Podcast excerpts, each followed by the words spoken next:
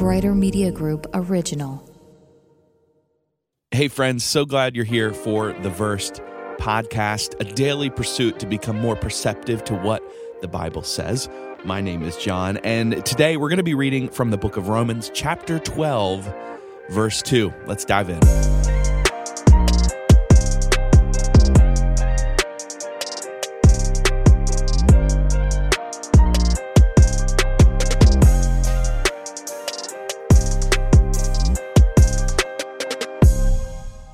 There's one key thing I want to point out before we dive into today's verse.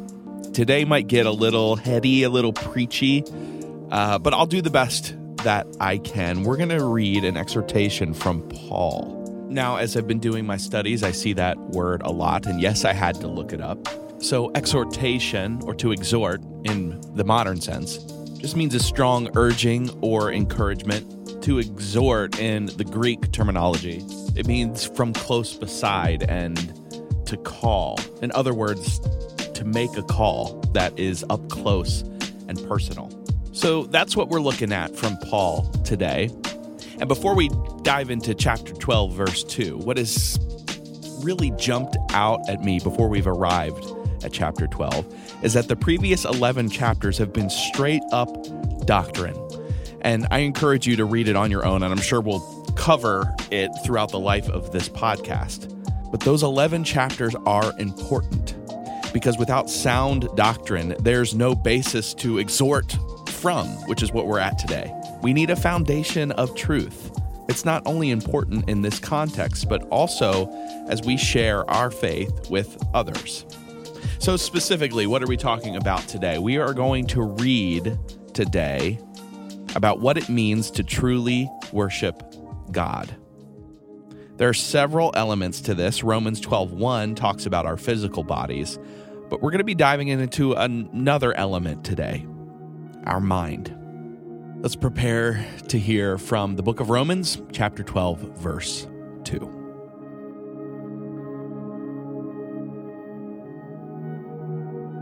Do not be conformed to this world, but be transformed by the renewal of your mind that by testing you may discern what is the will of God, what is good and acceptable and perfect.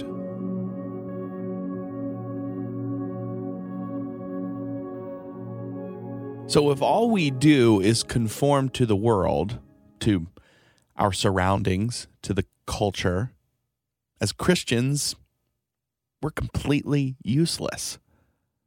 We need to be transformed by the renewing of our mind. Now, it is very possible to avoid the world and still not be transformed. That's what the Pharisees did. Their world was the law, their minds were not renewed. The Christian response to an immoral world is not replacing it with moral behaviors, it's much bigger than that. It's profound it's blood bought, complete change from the inside out by the Holy Spirit through faith in Jesus Christ. All right, now we're getting to the good stuff. The crucial part where I really want to camp out here because the Bible just said that the renewal of our mind is the key to transformation. And my guess is that since it was said so clearly and succinctly, it's probably incredibly difficult to do. It, it's probably not natural for us to do. We're talking about our mind here. Some people believe the problem with our mind is that it needs more knowledge, that if we were just more educated, it would be better. The problem with that is that our minds are actually not this black and white simple thing. we have a point of view, not just a view. It's not just analysis and spitting out information. Our minds are pliable, they have an attitude or a posture, a, a mindset.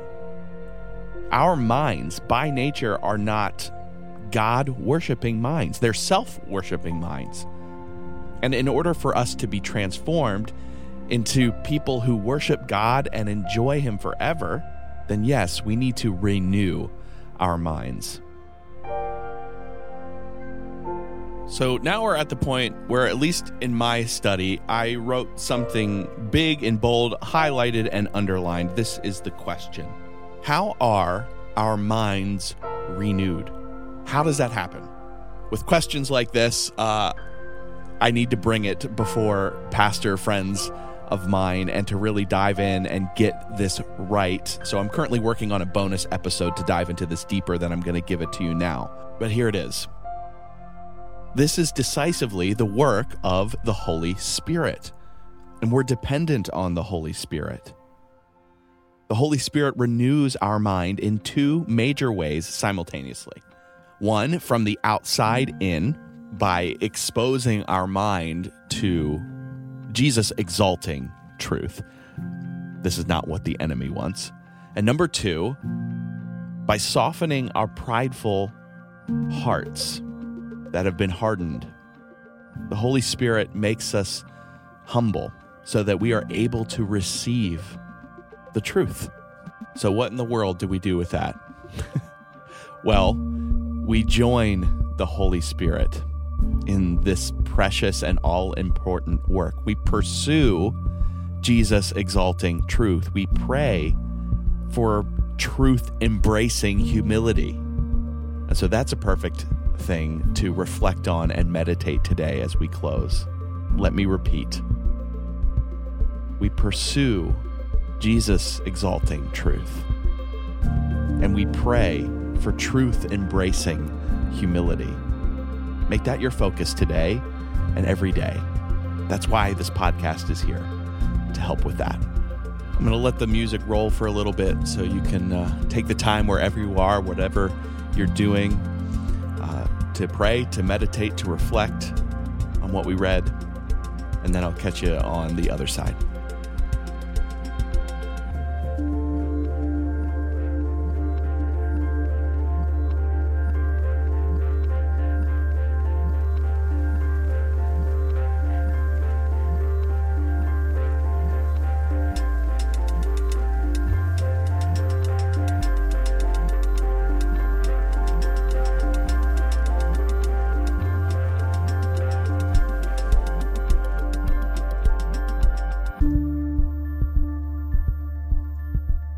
So I realize that I've read and produced and prepared for this podcast, but it's so good to come back to it and um, just get a word that I needed today. And I'm glad that you're listening today. I'm grateful that you're here and that of all the choices of podcasts to listen to, that you've spent a few minutes here with me today. I'm grateful for that.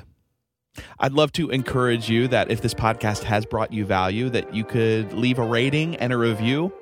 That way, more people can listen and join in what we're doing to build this community from the ground up, but really to join in this pursuit to become more perceptive to what the Bible says and to find some hope that we desperately need. If you'd like to dive deeper on certain aspects of the Bible, I know it was pretty deep today, or if you'd like a verse that you'd want to be included in the podcast, if you have questions about the Bible you'd like answered in a bonus episode, or you just simply want to connect, text the word versed to 88474 and I'll send you a link that will include uh, my social media resources to grow deeper and where I get my information and a form to submit your questions. Again, guys, I love you. So grateful that you're here. Go on and make hope louder today. Hope to connect with you soon.